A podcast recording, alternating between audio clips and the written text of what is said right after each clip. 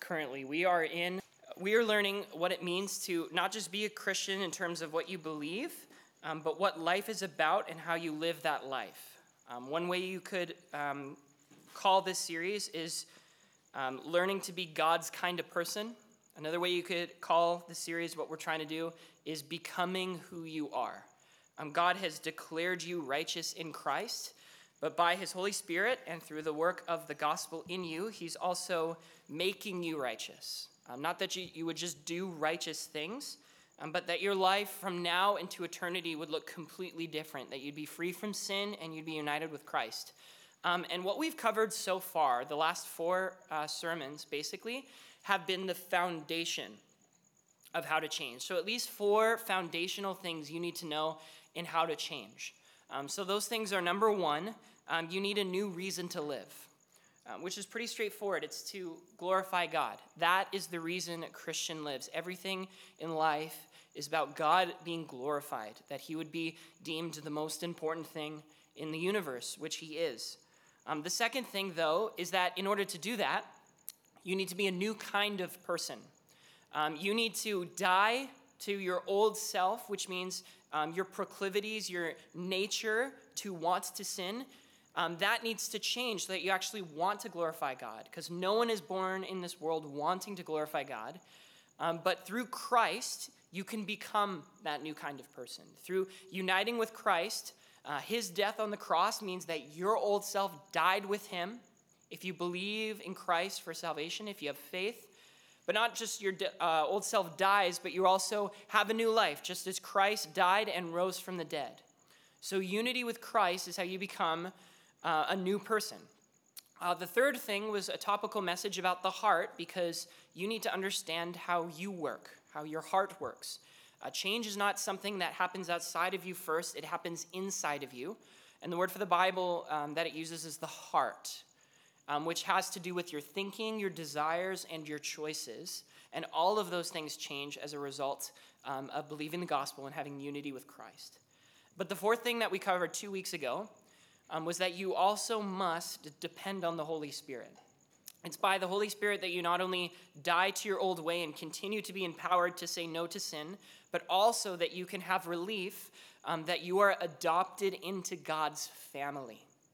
And those are really the four foundational things you need to start with in your mind when you're thinking about change um, until we get to basically the section of the series we're at now, where we're basically going to start covering the practical details about what change actually starts to look like.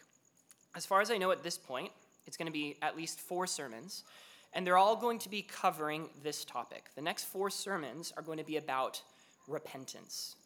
Repentance, what it is, and what it looks like and why it's important.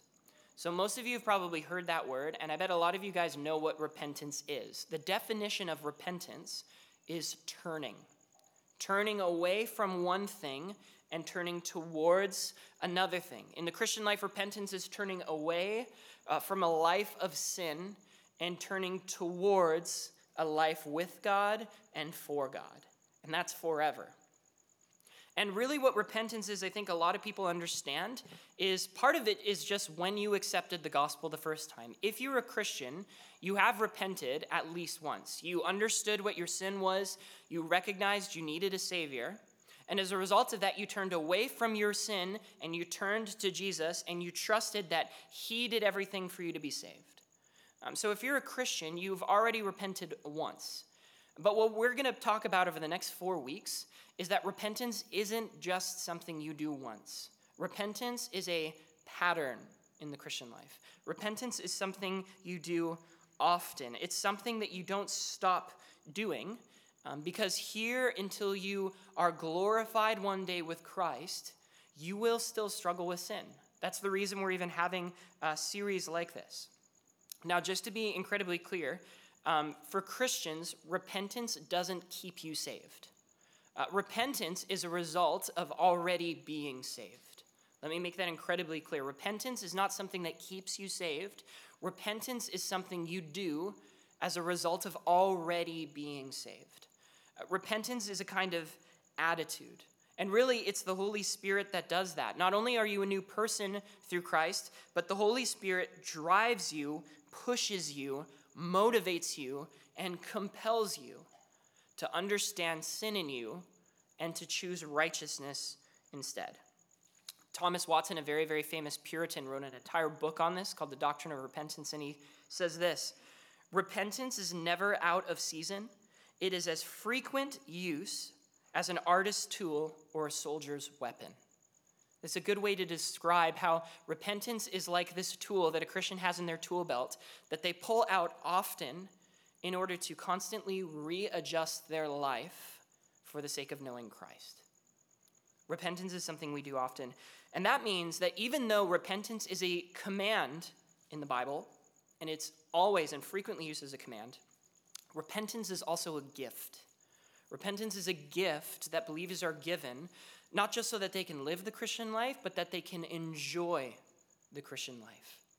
Because ultimately, as we'll learn over the next four weeks, sin is the ultimate thing in the middle of a Christian enjoying all of the benefits and blessings of a life with God. Now, to start that discussion, I want to give you a biblical example of repentance from one of the most famous Christians in the whole Bible. And that person is King David. Now, King David is described in the Bible as a man after God's own heart, a very righteous man, and he wrote a lot of the Bible in terms of the Psalms. And a lot of the history of the Bible is either talking about David or referring to David. Um, but when he shows up on the scene, it's very clear from the get go that he's not Christ. He's not the Messiah. He's not the guy um, that's going to restore the world. But he is a good example of him. Um, however, he's also a very good example of a couple of other things um, about the Christian life, and you especially see that because of how badly he sinned in certain seasons. Um, raise your hand if you know the most famous uh, sin that David committed. Margot, I saw your hand. What is it?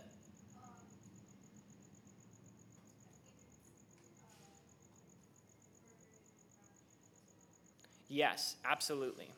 So if you don't know the story, it's a very famous story in 2 Samuel chapter 11 and 12, and I'm just going to kind of explain the details of it. But David is the king, and he's supposed to be at war. And instead of going to war, he stays behind. And as he's chilling on his rooftop of the palace, he notices a beautiful woman um, in the village somewhere out on a rooftop herself. And only in about two or three verses, David quickly invites her over to the palace commits adultery with her, and she becomes pregnant. And from that moment on, the next two chapters is David, a Christian, trying to cover his sin. He starts by inviting uh, Bathsheba, is the woman's name. Um, David invites Bathsheba's husband, Uriah, who's fighting the war for David, back home. And he basically says, Uriah, you've been working hard. Go home, be close with your wife, uh, have a break. But Uriah, being a very righteous man, denies that request. He goes home and he basically sleeps on the porch. And the reason is because he feels guilty that he would be home from the war while all of his friends and compatriots are out fighting a war. So David tries again. His plan is clearly that if Uriah sleeps with his wife, Bathsheba, then he will think that the baby that is actually his is Uriah's instead. So he does the same thing again, but this time he gives him a whole bunch of wine. But even Uriah, under the influence of alcohol, still will not do this and proves how righteous of a man he is. But David, becoming desperate to hide his sin, finally comes up with a solution.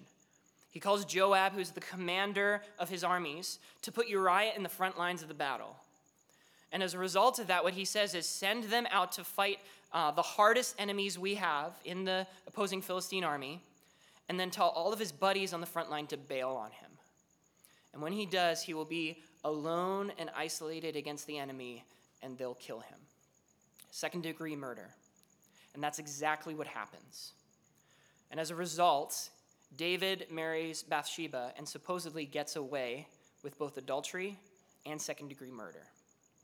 That seems to be until the very next chapter, where some time has gone by, and God's prophet Nathan comes and he tells David a story. He basically tells the story of David's sin But instead of mentioning David, he mentions a random king in some other place, or a rich man is actually not a king, a rich man. And instead of stealing a wife, he steals a sheep. And after telling the story, David, having no idea that the story is actually about him, and believing he's righteously angry, says, Whoever that man is, he should die. Until Nathan very quickly pulls the rug from under David by telling him, You are the man. And as a result, he reveals to David the depth of his own sin and how deeply sin has affected him. Before we get into why the story um, is relevant for us, let me tell you two very quick reasons why this story is so important for you as a Christian. Uh, number one, it proves that even righteous people can sin and sin in terrible ways.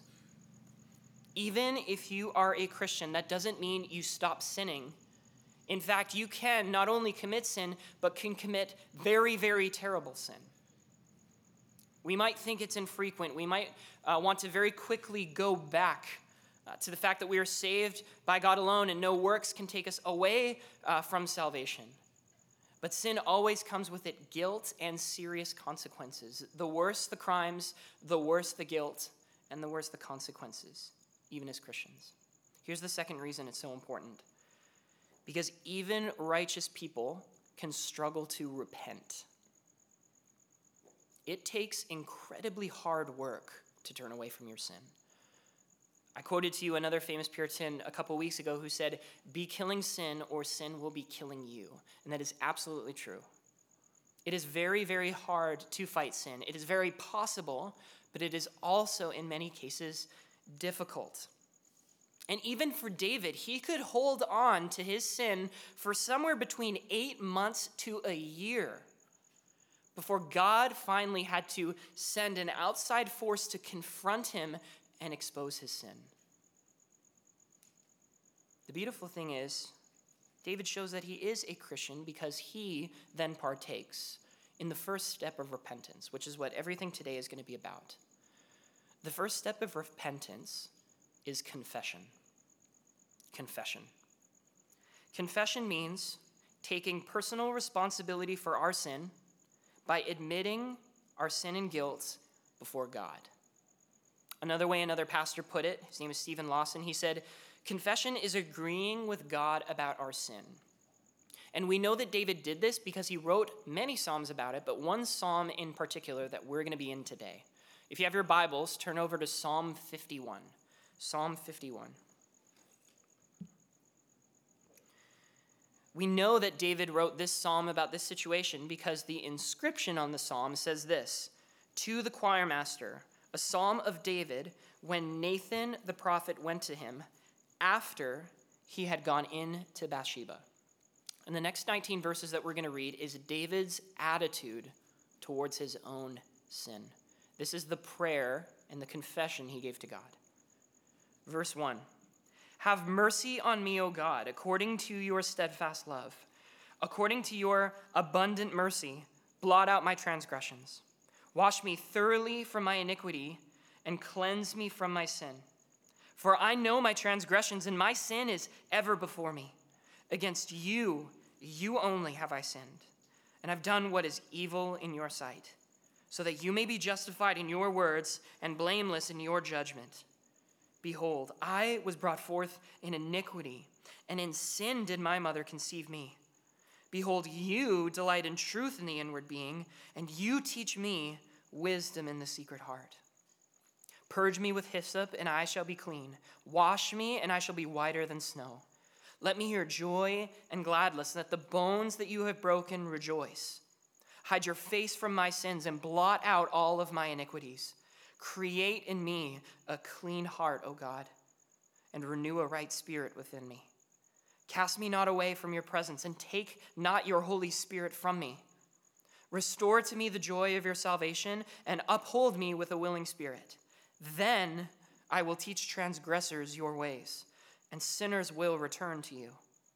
Deliver me from blood guiltiness, O God, O God of my salvation, and my tongue will sing aloud of your righteousness. O Lord, open my lips, and my mouth will declare your praise. For you will not delight in sacrifice, or I would give it. You will not be pleased with a burnt offering. The sacrifices of God are a broken spirit. A broken and contrite heart, O God, you will not despise. Do good to Zion in your good pleasure. Build up the walls of Jerusalem. Then will you delight in right sacrifices, and in burnt offerings and whole burnt offerings. And then bulls will be offered on your altar. This is the word of the living God. And the words that David is describing are the attitude of a Christian who understands their sin. What I want to cover today is five reasons why confession is so important, why confession is so essential in your attitude. Five reasons why confession is the first step of repentance. Let's get into it. The first two verses explain the first reason, which is this We confess because we must personally lean on the mercy of God. We must personally lean on the mercy of God. I think every Christian on some level knows that God is merciful. But every Christian needs to also do something else. They need to personally ask for God's mercy. They need to personally ask for forgiveness. It is not enough to know God is merciful, you must ask for God's mercy for your sins. If you notice, the whole psalm is basically summed up in the first two verses, and he explains what he's doing in verse 1 and 2. Notice what he emphasizes Have mercy on me, blot out my transgressions, wash me, cleanse me from my sin. And David's going to continue to pray that way through the whole psalm. Because David personally understands his own sin, his own accountability, and his own responsibility for sin. And you must do the same thing. It is not enough to know that God forgives, it must be that you know God forgives you. And therefore, you should have one goal anytime you understand that there is sin in your life, which is to confess, to ask God to be merciful to you. Now, David goes on to mention many different words for his sin, but the first couple words that he uses kind of explain how serious sin is, and we're going to get there. But the two words he at least uses in verse 1 and 2 are transgressions and iniquity.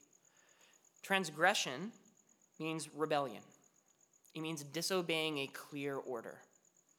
And iniquity means twisted or crooked or impure sins.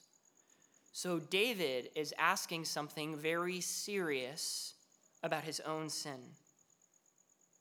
He understands this that he must personally go to God in order to both clear his debt from his records and cleanse the guilt of his conscience. And in order to do that, he must confess personally.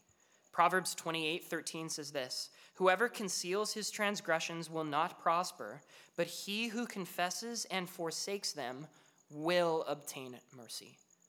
Confession is essential. Confession means that admitting the only reason I'm right with God is because of his mercy. Confession means that I understand that God doesn't need to forgive me, He shouldn't forgive me, and there's nothing I can do to force Him to forgive me. Just because forgiveness is His nature still means it's a gift, a free gift, not something I deserve. And the only reason I can be confident is not because of what I have done, but what God has done for me. Isaiah 55 says it beautifully in verse 7. Isaiah says, Let the wicked forsake his way, and the unrighteous man his thoughts. Let him return to the Lord, that he may have compassion on him, and to our God, for he will abundantly pardon. With everything we cover today, remember that in David's mind, no matter how terrible his sin is, he does not forget that God has promised that he's merciful and he does forgive. A biblical counselor named Heath Lambert put it this way because God will never be faithless or unjust, we can have confidence that He will forgive us for our sins whenever we ask Him. And this is an enormous encouragement for us to believe and share, especially when we feel that we have sinned so terribly that God would never forgive us. This is why understanding who God is is so important. Because the more holy he is, the more serious you understand your sin is.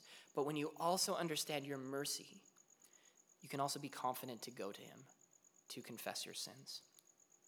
Every other reason that's past this is basically going to keep building and building on this idea. So we're going to go to the next point, which is this. The second reason we confess is because unconfessed sin is serious and dangerous. Unconfessed sin is serious and dangerous. And this is verses 3 to verse 6.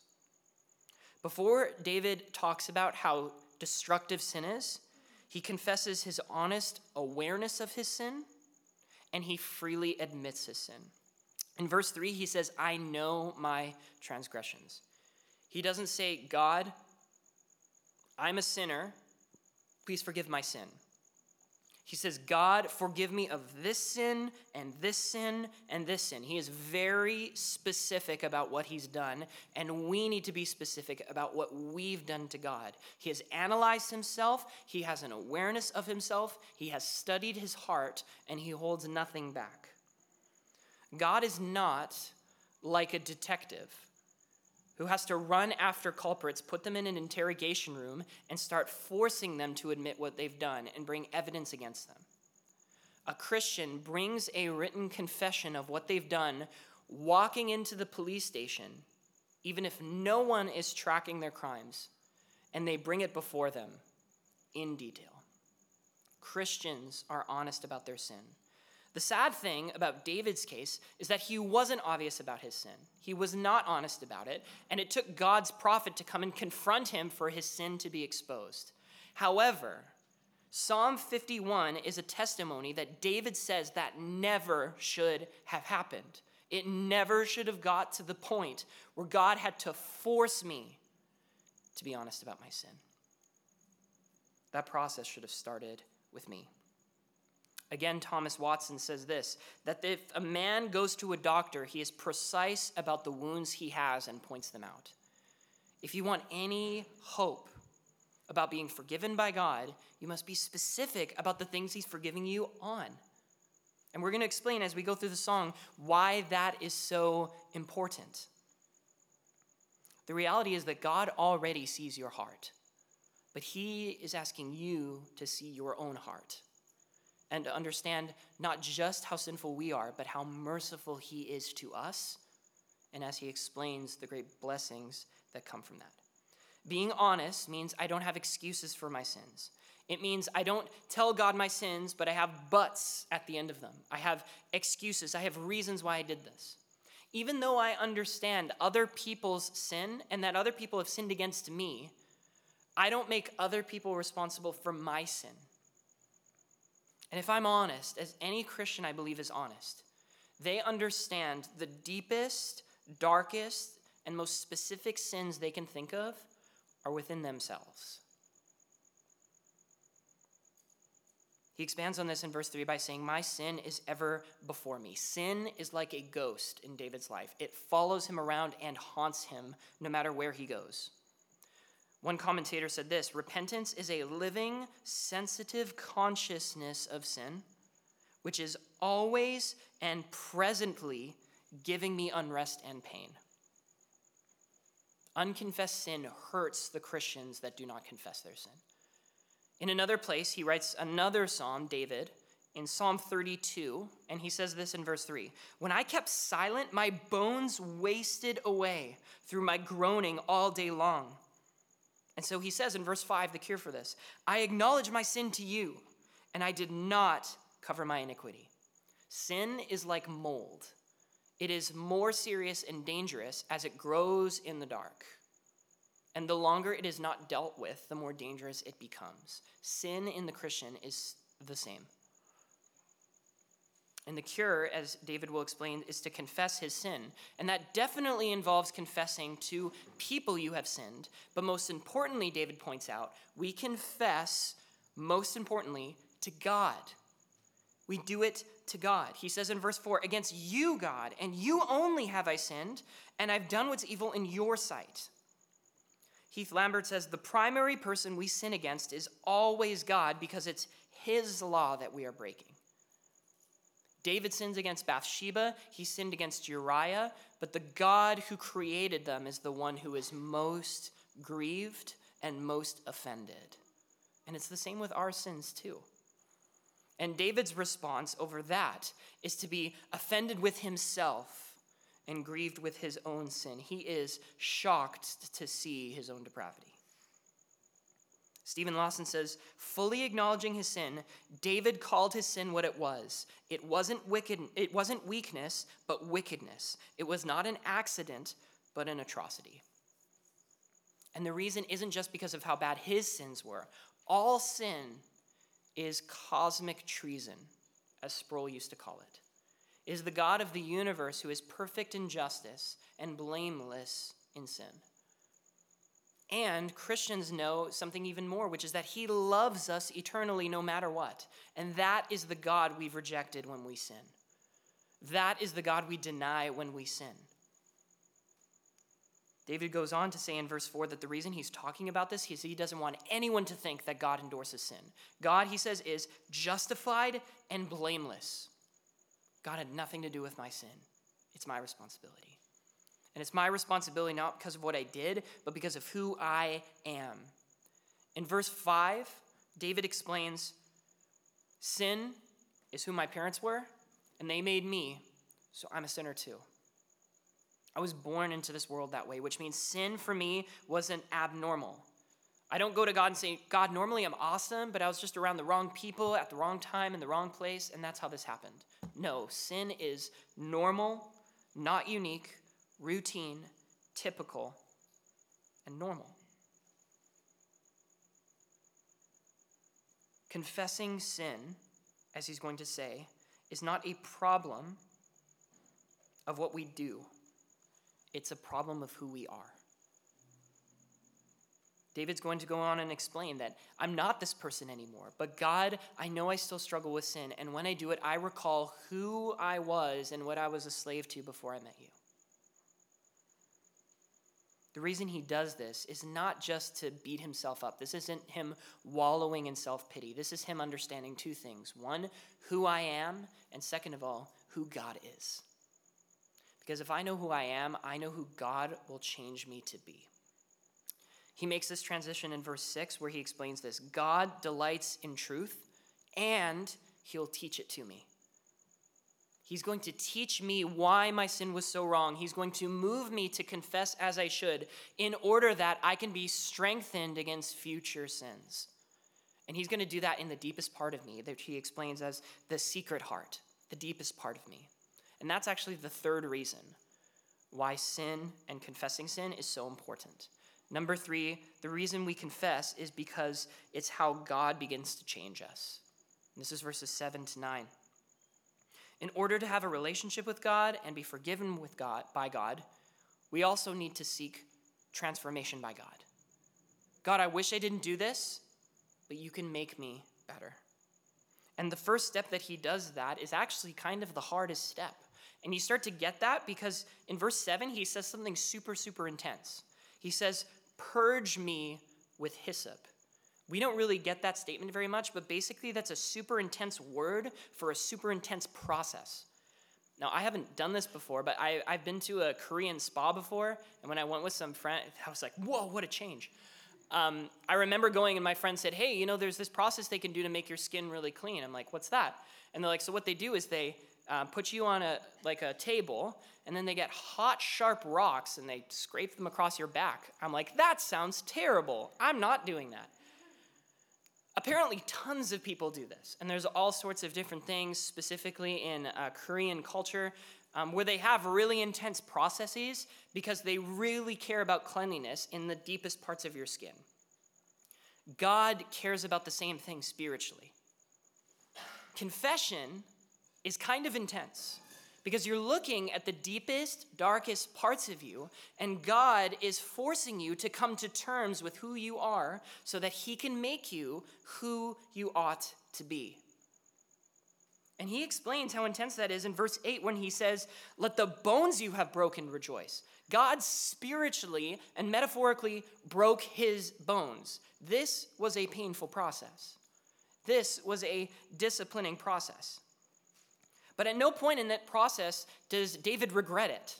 He's happy it is happening because no matter how painful the discipline of God would be, the results are going to be greater. The results are going to be more beautiful. He says, I'm not just going to be washed, I'm not just going to be cleaned, I'm going to be whiter than snow. Confession is the means by which our sin can come out of us into the open and destroyed. Sometimes God is gracious, and that happens once. For many people, for many sins, that's a process. Sin gets whittled down little by little with many, many, many confessions. And not all of our sin will be destroyed until eternity. But the more it's destroyed, and the more we're cleaned, because the more we confess, the more beautiful spiritually we become. The more on fire we become. The more beautiful a representation of the gospel we become. Never a perfect representation, but one that can be honest. That no matter how many people accuse me of my sin, I can freely admit it. I can freely admit my hypocrisy. I can freely admit I'm not a perfect exp- uh, example of the gospel.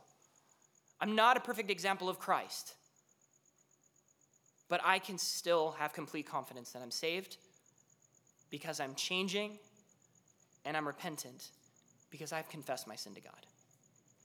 Thomas Watson said, The harshest critic in a Christian's life is themselves. Spurgeon used to say people could come up to him and accuse him of any sin, and he would probably say, You're right. That doesn't mean we just lay over and allow people to attack us, but it means we can be incredibly honest about sin because none of it scares God, and God will slowly deal with all of it as we're honest with it. This is how confession is such a gift that even though God confronts us with our sin and the process might be painful, its end is peace, improvement, and the fourth point, it brings us close to God. The fourth reason confession is so important is because it renews our relationship with God. This is verses 10 to 12. David is going to explain that the reason Christians, Christians, can feel so far away from God is because they keep sinning, is because they hold on to sin. In verse 10, David opens up this idea by saying, Create in me a clean heart, O God, and renew a right spirit within me. Don't just wash me from my sin, keep remaking me, keep redoing me, keep de-sinning me. And then make me a person who's faithfully righteous, who continues to walk in good works, who continues to grow in godliness. And he explains in verse 11, because I do not want to be cast away from your presence. God, I know you're close to me, but I do not always feel like I am close to you. God, I can trust that you're with me and you won't forsake me, but I so often feel forsaken. He ends up doubling down on this in a very interesting way in verse 11, where he says, Please do not remove your Holy Spirit from me. And that seems very shocking, especially for people who know their New Testament, because it sounds like the opposite of what we learned two weeks ago we explained that the Spirit is the seal of our redemption, and a Christian cannot lose the Holy Spirit. So, what is David talking about when he says, Don't take away your Holy Spirit? Well, David knows his history. It's a lot closer in his mind than ours. But he remembers what happened to the king that came before him. His name was Saul. Saul was given the kingdom. He was given a brand new authority. He was not a judge of Israel, like so many who came before him. He was the king of Israel. But Saul very quickly proved that even though God had given him the whole kingdom, he did not trust God or honor God or love God. And as a result, he was not only rejected as king of Israel, but he was replaced by David.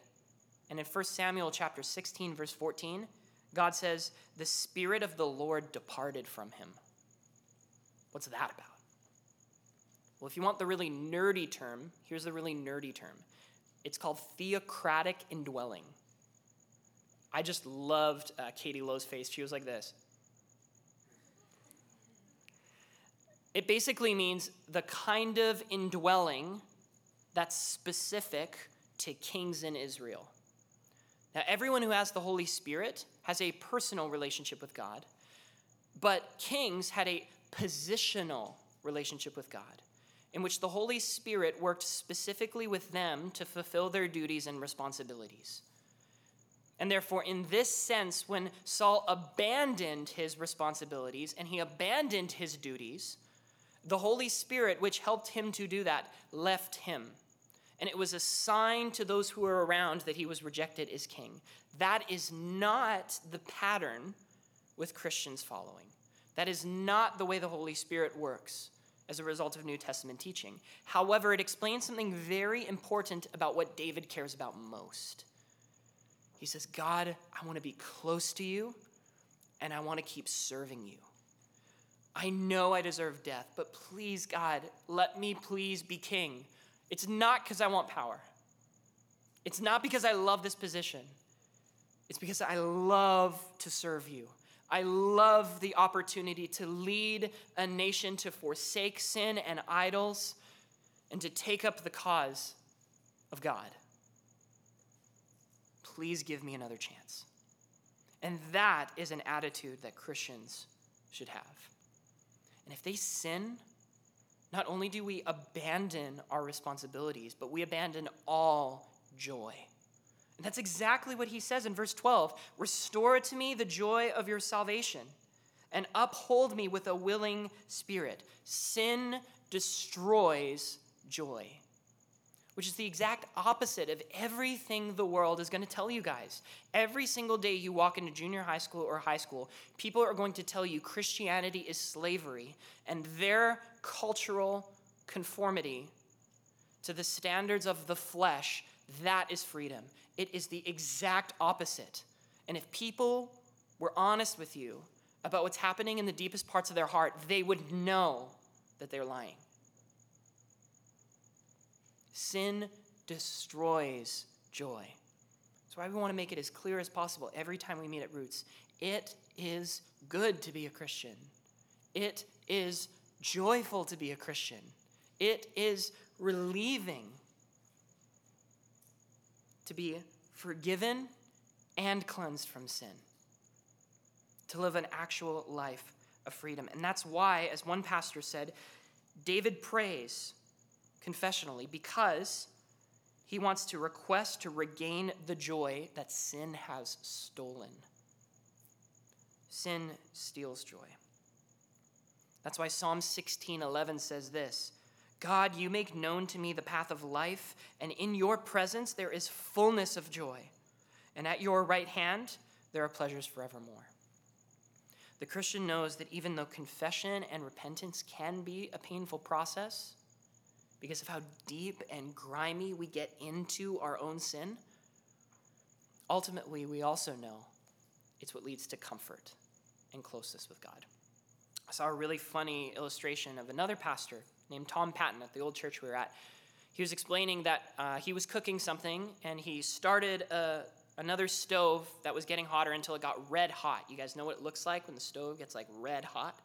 And his young son got on a stool and tried to put his hand on the stove. By the way, that's happened to me. It's terrible. Knowing how bad that was, Tom really quickly looked over and smacked his hand away to get it out of the way. His son, having no idea what he was just saved from, looks at his dad, starts crying, feeling totally betrayed, and bails out of the room. And it only took about three, se- uh, three seconds for him to realize he didn't know where he was going to go, so he ran right back in the kitchen and went to his dad for a hug right away. But the amazing thing is that confession and repentance basically looks the exact same way. God saves us from sin and it feels painful. But the pain of hell is way worse. And the pain of eternal judgment, and even for Christians, the pain of knowing truth and rejecting it for sin breeds a guilt that goes deep into the fabric of your soul. And it sucks, is the clearest possible way we can say it. But the same God that disciplines us and helps us understand the pain that it happens by giving us momentary pain instead of eternal pain. That same God reveals that He is the God we want to run to. He is the God who brings all comfort. And that ultimately doesn't just move us to thank God, it actually moves us to serve God and live for God. And that's actually the final and fifth reason why confession is so important. Number five, we confess in order to worship and serve God rightly. To worship and serve God rightly. And that's 13 to 17. Confession leads to freedom, and freedom leads to real Christian service and worship. Confession leads to freedom, and freedom leads to service and worship. You see service in verse 13, where David explains after he's confessed his sins, then I will teach transgressors your ways, and sinners will return to you. He is so moved by the mercy of God that he's not just going to be quiet about it. He's going to tell people about what God has done for him and what God can do for them. And if people have never heard that truth, he's going to shout it twice as loud. You need to know, as one commentator said, that there is a close connection between a joyful faith and, an infectious one, one that spreads to other people, and between experiencing restoration and leading others to that knowledge. But you also see that he doesn't just serve, but he worships in verse 14 and 15. And he has a good reason. Worship is praising and adoring God for the good reasons the Bible gives us. And the reason he has in verse 14 is God delivered me from blood guiltiness, which means I murdered someone and I deserve more than I could possibly bear, and God has forgiven me. It came with real consequences. What happened for David is that his son died. And he still says it still leads to something so much greater, so much more. And I am going to sing about that. So he explains in verse 15 Lord, open my lips, and my mouth will declare your praise. Only God could grant us enough confidence to sing to him when we feel guilty on a Sunday morning. I don't know anybody who doesn't come into a Sunday morning and they're just 100% on just like the deepest part of them. I know many Christians, maybe most Christians I know, who do come in and they're excited for the Lord's Day, but they also have many, many Sundays where they have come in and they are weighed down by the patterns of sin in their life that feel so uncontrollable. But they don't leave Sunday that way.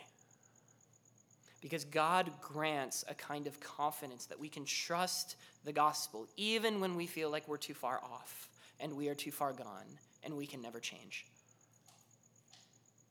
God provides a kind of freedom where even though I might not have enough strength to sing, God will provide enough strength for me to sing.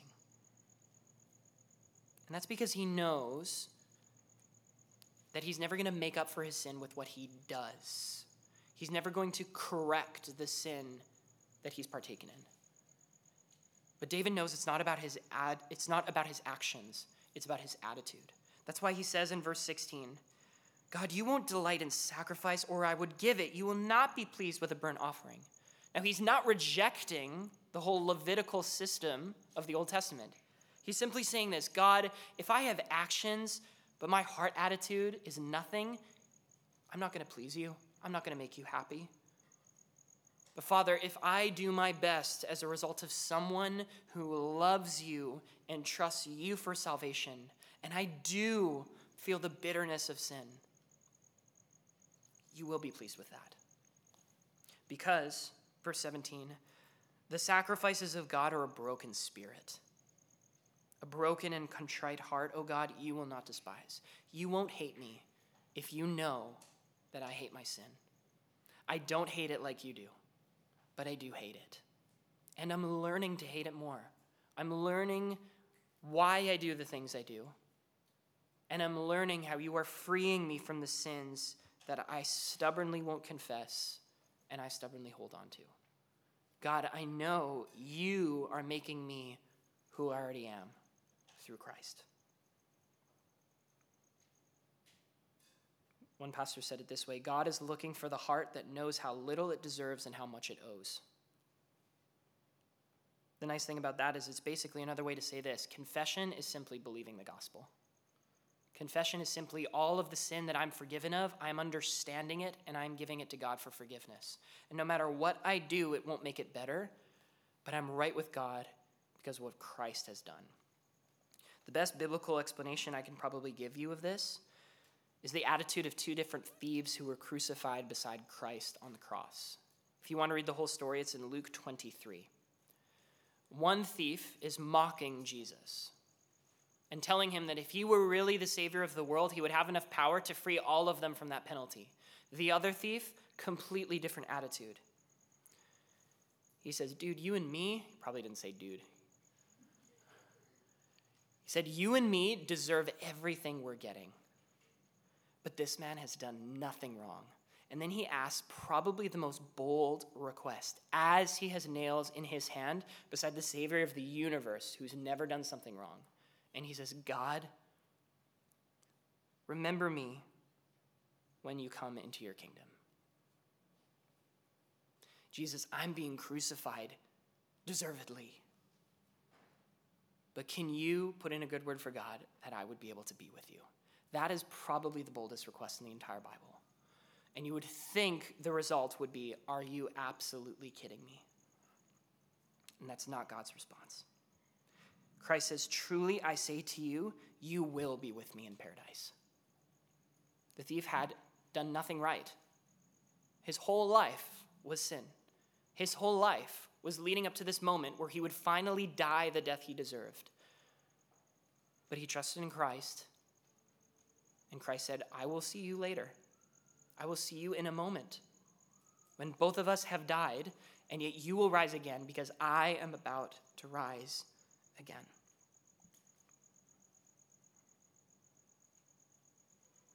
David finishes this psalm in verses 18 and 19 by basically saying a prayer request. He basically goes to God and says, God, the walls of your city are crumbling. The people need protection. Please restore and do what you promised you would do. And he says he would do it which is basically, without getting into too many contextual details, him just understanding God, no matter what circumstances arise, I know you will keep your promises, you will restore your people inwardly and outwardly. And ultimately, you're going to restore the whole world. And the question is when you go to God to restoration, when you go to God in prayer, is that ultimately what you want? Do you really believe that you're incomplete without God? Do you really believe God's going to make you a better person or he's going to make you a totally new person? Do you think that what's happening outside of you is a way bigger deal than what's happening inside of you? And that's really the point I want to end on by giving you a little example. Uh, one book I read this year is Robinson Crusoe, which is a story of a man who got shipwrecked on an island. It's not a true story, but it's based on a true story. And the man who wrote it is basically explaining how the beginning of this shipwreck for Robinson was just terrible. And it was terrible because he could barely survive. And a lot of the book is him just figuring out how to survive. Um, but it's also terrible because of loneliness. One of the only things he really has to do is to read the Bible because he has a Bible he recovered from the boat that got shipwrecked. But the more he reads it, the more he becomes bitter because he sees God as sovereign and he forced him onto this island. And he says, If God is good, why would he put me through this? God must hate me. But eventually, he reads these words Call on me, and I will deliver you. He says, Anyone who asked God for deliverance will receive it. And I rephrase this quote a little bit so it's a bit simpler to understand, but this is what Robinson writes in his journal after he starts thinking about that. He says this I began to reinterpret these words call on me and I will deliver you in a totally different sense than I did before. Previously, I'd only thought about being saved from the island, which was a prison to me in the worst sense of the word. And then I learned to take it in another sense. I looked back upon my life with horror, and my sins appeared so dreadful that my soul wanted nothing of God but deliverance from the load of guilt that destroyed all my comfort. As for my lonely life, it was nothing. It didn't matter in comparison to this that whenever someone really sees reality properly, they will find that deliverance from sin is a much greater blessing than deliverance from affliction. What is the worst part of your life right now? Think if anyone was honest, the worst part of their life is their own sin. And that's what God says is the worst part of our lives. But the first step towards all of that changing and experiencing the joy of salvation and restored relationship with God is confession. And that's why it is so essential as a first step of repentance. Let's pray. Father, as we pray, um, I just pray you would uh, reveal to us the depth of our own sin. That we can't know all of our sins, Lord. It would be impossible. We would be on our knees all day and all night. But God, you have revealed so much of what we're like and so many sins we struggle with. And you do not just want us to cry all day long or to feel so beat up that we can do nothing. You just want us to meditate on how we've truly been saved and how we truly can change. And that there might be pain in the night, but you have promised joy in the morning. God, please make us confessional people. Make us people who desire to bring our sins before you honestly with accountability, with responsibility for our sins, without excuses, that we might be able to be relieved of them, relieved of the guilt of them. Father, though we might experience consequences for our sins, they will not be eternal. They will be temporary. They lead to great change and purpose in this life.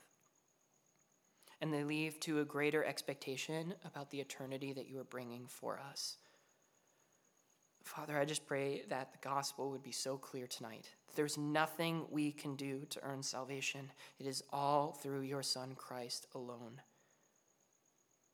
Our job is to believe and to experience the blessing of a life of obedience and joy, that we might receive the comfort and blessings of a life devoted for you and your kingdom purposes, and that we might die to self, take up our cross, and follow you no matter what the world thinks, that we would truly experience the joy of an eternal relationship with you that starts now. Thank you, Father, and we pray these things in your name. Amen.